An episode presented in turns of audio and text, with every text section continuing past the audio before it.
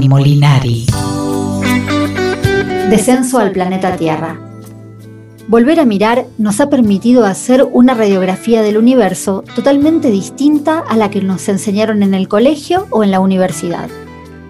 Y ha sido suficiente con dejar de mirar un momento a las estrellas, nuestras queridas creencias, para descubrir el proceso inteligente de la vida dirigido por el instante presente, con la capacidad de organizar la materia del universo.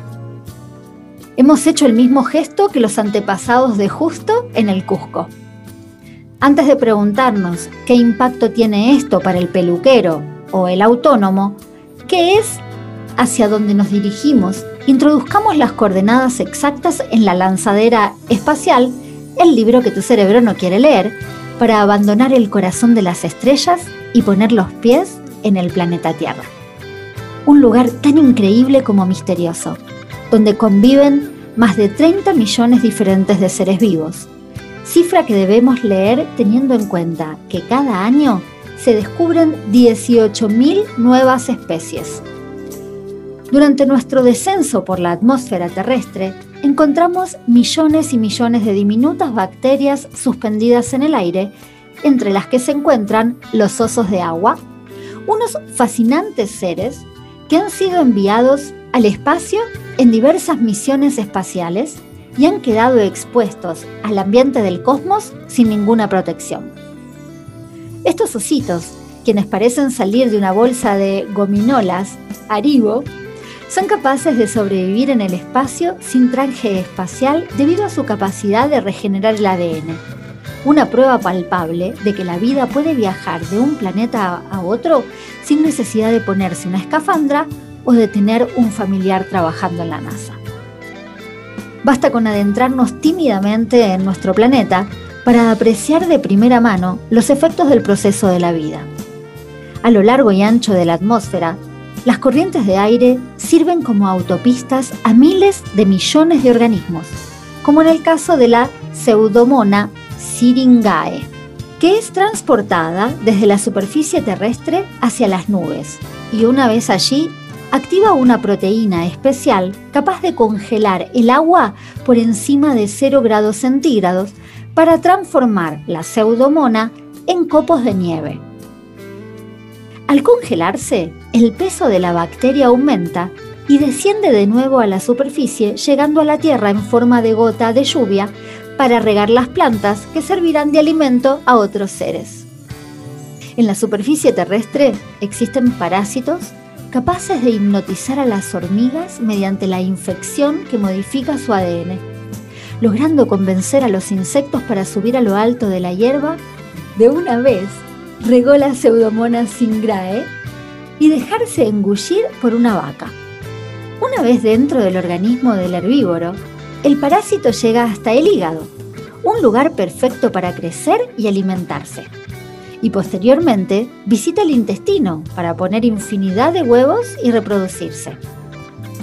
El último paso de este caprichoso ciclo de la vida consiste en esperar a que la vaca haga sus malolientes necesidades en el campo, esparciendo larvas por todos lados que a su vez tratarán de encontrar una nueva hormiga a la que infestar. La vida es un proceso inteligente y autodirigido, un ciclo que va haciéndose a sí mismo. Mientras tanto, lejos de los prados y estepas, un grupo de delfines consigue atrapar un banco de peces rodeándolo con una barrera de arena gracias al aleteo de sus colas contra el fondo marino. Suspendidos en el medio del océano con nuestra lanzadera, vemos cómo los peces saltan por encima de la red de arena y caen en las fauces de unos delfines que calcularon con precisión su trayectoria. Volviendo a tierra firme y ascendiendo a los árboles de América Central, donde estaremos a salvo de parásitos manipuladores de mentes o trampas de delfines, encontramos auténticos expertos en el proceso de la nuez de palma, los monos capuchinos. Tras la recolecta, los capuchinos dejan secar las nueces al sol durante el tiempo suficiente para que sus cáscaras se vuelvan frágiles y luego las golpean con una piedra redondeada escogida a conciencia. Los seres humanos vivimos entre este ir y venir de procesos inteligentes. Las personas somos un trocito del universo capaz de sentir, enamorarse o inventar los reality show. Y formamos parte involuntariamente de procesos que no somos capaces de imaginar. Una persona normal y corriente desprende alrededor de 40.000 células por minuto y es responsable del 80% del polvo que limpia. Estas células muertas de la piel vuelan por los aires y la gravedad las hace llegar al suelo, donde los ácaros, unos poco agraciados parientes de las arañas, para quienes una piel muerta es un auténtico festín, se alimentan de ella y la convierten en caca. Recientemente hemos averiguado que son sus excrementos y no estos seres microscópicos los que nos producen reacciones alérgicas. Sí, lo más probable es que nuestra almohada esté minada de heces de ácaros. La vida es un proceso inteligente, a veces un poco asqueroso, no lineal, dependiente de las condiciones presentes y autodirigido. ¿Pero qué nos importa esto a las personas de a pie? ¿Va acaso a pagar nuestras facturas? ¿De qué le sirve a un camionero saber que la vida es un proceso no lineal dependiente de las condiciones presentes? aterricemos en el planeta Tierra y abramos las compuertas de la lanzadera, el libro que tu cerebro no quiere leer. El presente cercano. La regla de las 24 horas. Cualquier terrícola ha consultado el tiempo dos semanas antes de las esperadas vacaciones para ver si alquilamos una casa rural en la montaña, vamos a la playa o nos ponemos los esquíes. Esta consulta inicial nos sirve para hacernos una primera idea, pero sabemos que no hay que poner la mano en el fuego o crearnos demasiadas esperanzas, porque puede que unos días después consultemos el pronóstico y tengamos que guardar los esquíes y buscar la sombrilla. A ver si se aclaran, pensamos. Esto no ocurre porque los meteorólogos quieran divertirse con nosotros, sino porque para poder predecir con exactitud qué pasará en un sistema vivo en el futuro, debemos conocer con pelos y señales el momento presente. Son inseparables. El futuro depende estrechamente del presente, hasta tal punto que lo más justo sería dejar de llamar al futuro futuro y referirnos a él como presente cercano. El futuro carece de sentido desde una perspectiva no lineal porque la precisión de una proyección cae en picado conforme nos alejamos del presente hasta resultar inservible. Este lugar, donde una predicción se convierte en inútil, es el futuro. Una situación que nos puede ayudar a entender este embrollo tan importante para la cotidianeidad humana es imaginarnos parados con el coche en un stop en ese momento miramos si viene algún vehículo, estimamos su velocidad, su trayectoria, observamos si tiene algún intermitente activado y con ayuda de nuestro cerebro determinamos si nos da tiempo de salir o no. La probabilidad de tener éxito depende de la precisión con la que conozcamos las condiciones presentes. Si fallamos, el trompazo puede ser monumental. ¿Tiene sentido que tratemos de salir del cruce teniendo en cuenta la posición en la que se encontraban los coches en el mismo stop hace tres semanas? Obviamente que no. Necesitamos conocer las condiciones presentes para evaluar la situación y poder realizar una buena predicción. Tampoco tiene sentido que utilicemos la información de la hora para determinar cuándo saldremos del stop la semana que viene. A pesar de que en este ejemplo lo vemos muy claro, solemos hacer lo opuesto en nuestro día a día.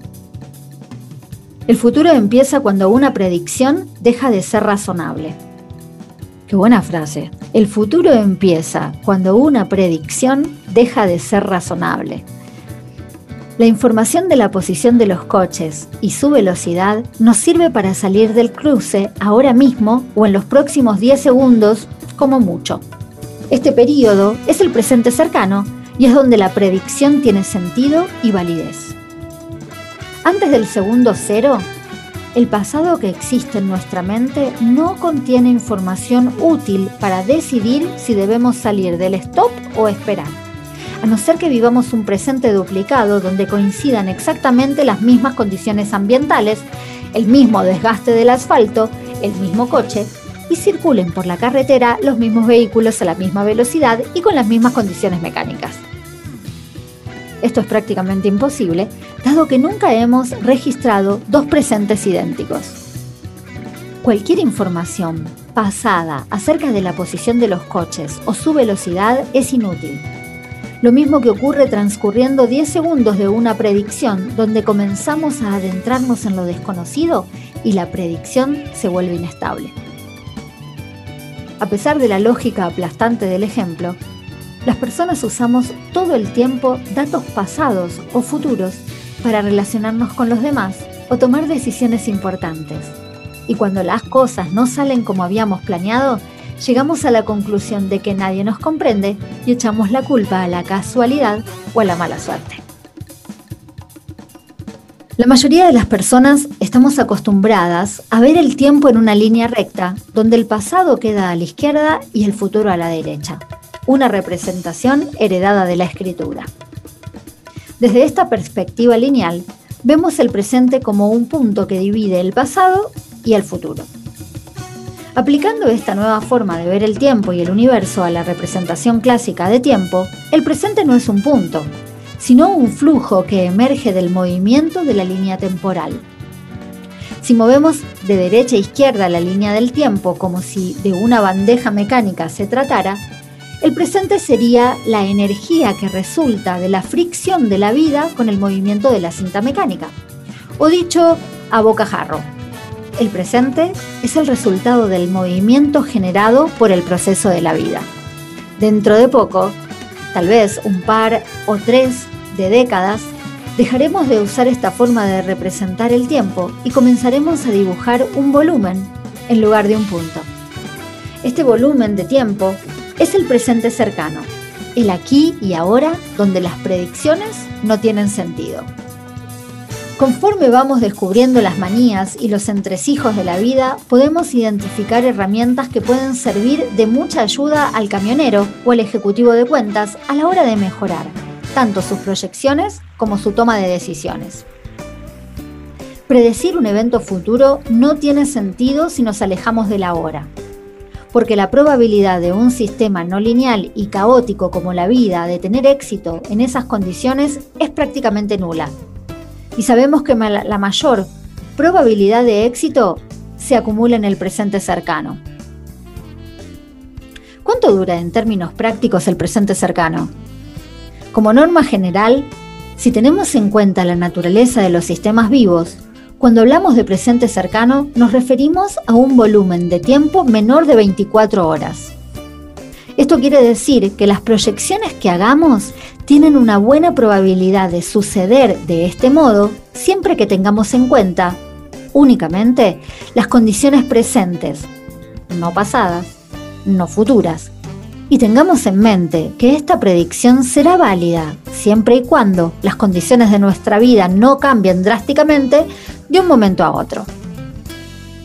A partir de las 24 horas nos alejamos del presente cercano y entramos en el terreno del futuro donde la probabilidad de fallo se dispara. En la práctica, se trata de actualizar las condiciones iniciales con la mayor frecuencia posible es decir, refrescar la bandeja de entrada del correo de la realidad de tanto en tanto.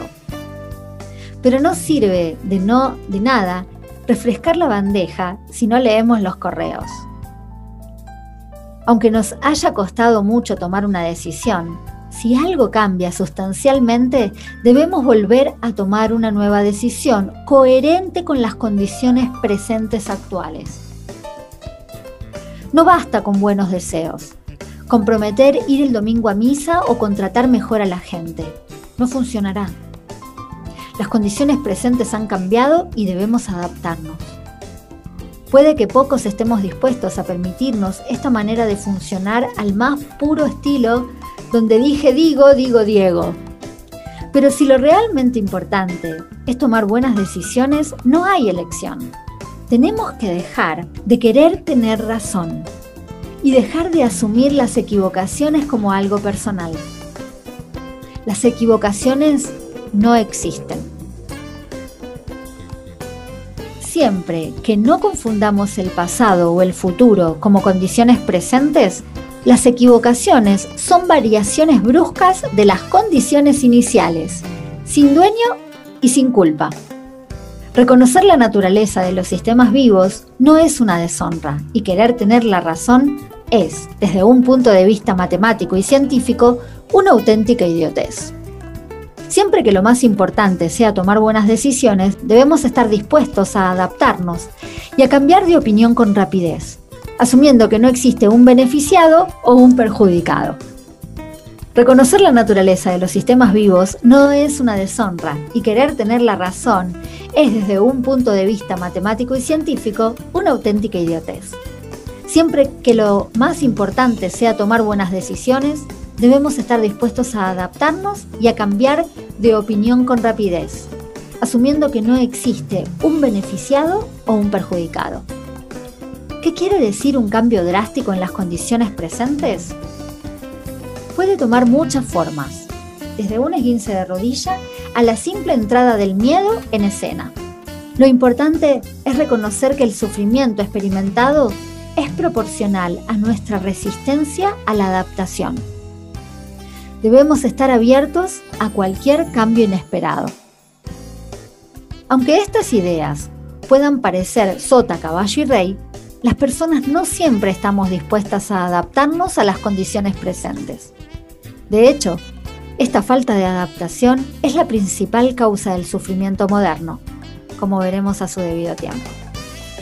Por norma general, las personas somos reacias a adaptarnos cuando el presente trae consigo cambios inesperados, impredecibles, incontrolables o cuando suponen una amenaza para nuestra personalidad, poniendo de manifiesto que vivimos todo el tiempo comparando lo que nos ocurre con una idea de cómo debe ser la vida y el futuro, con una imagen feliz e idea de las cosas.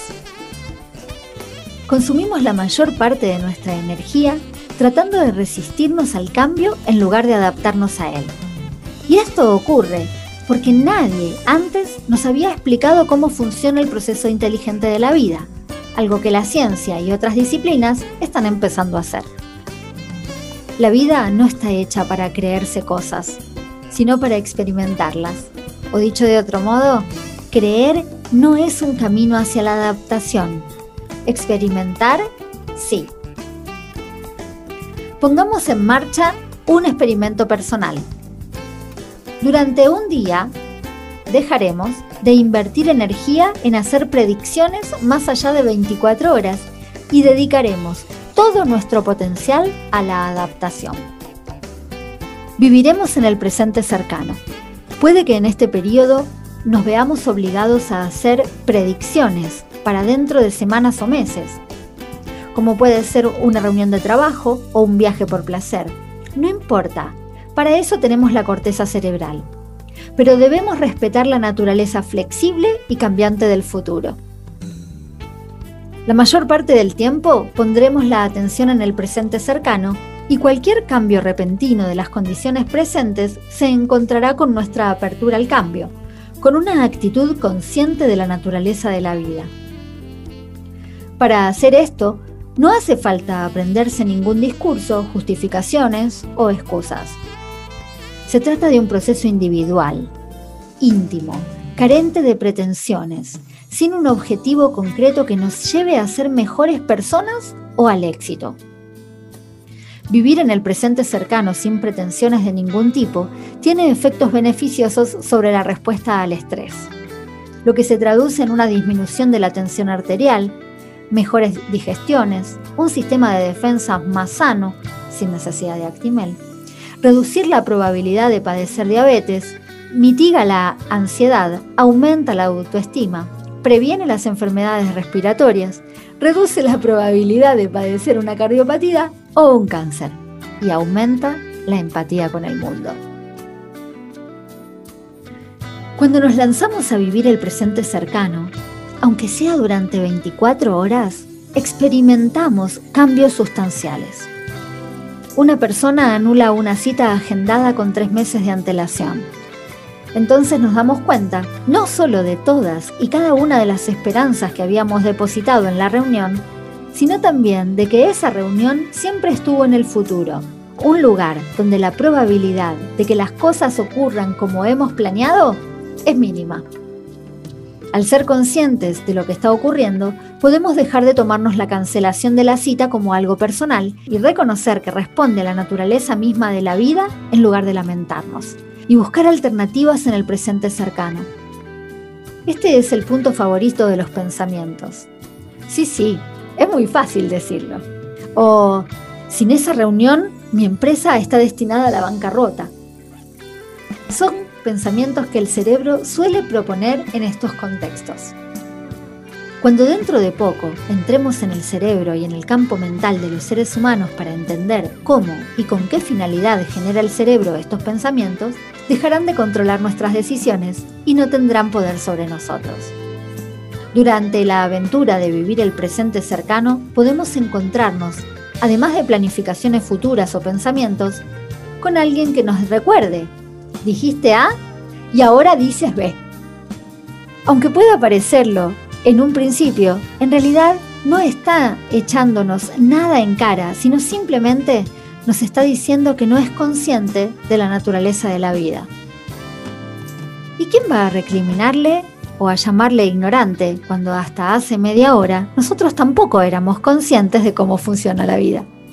Debemos ser honestos, porque es esta honestidad lo que nos lleva a empatizar con el universo, a tomar decisiones más ecológicas y respetuosas con el proceso de la vida.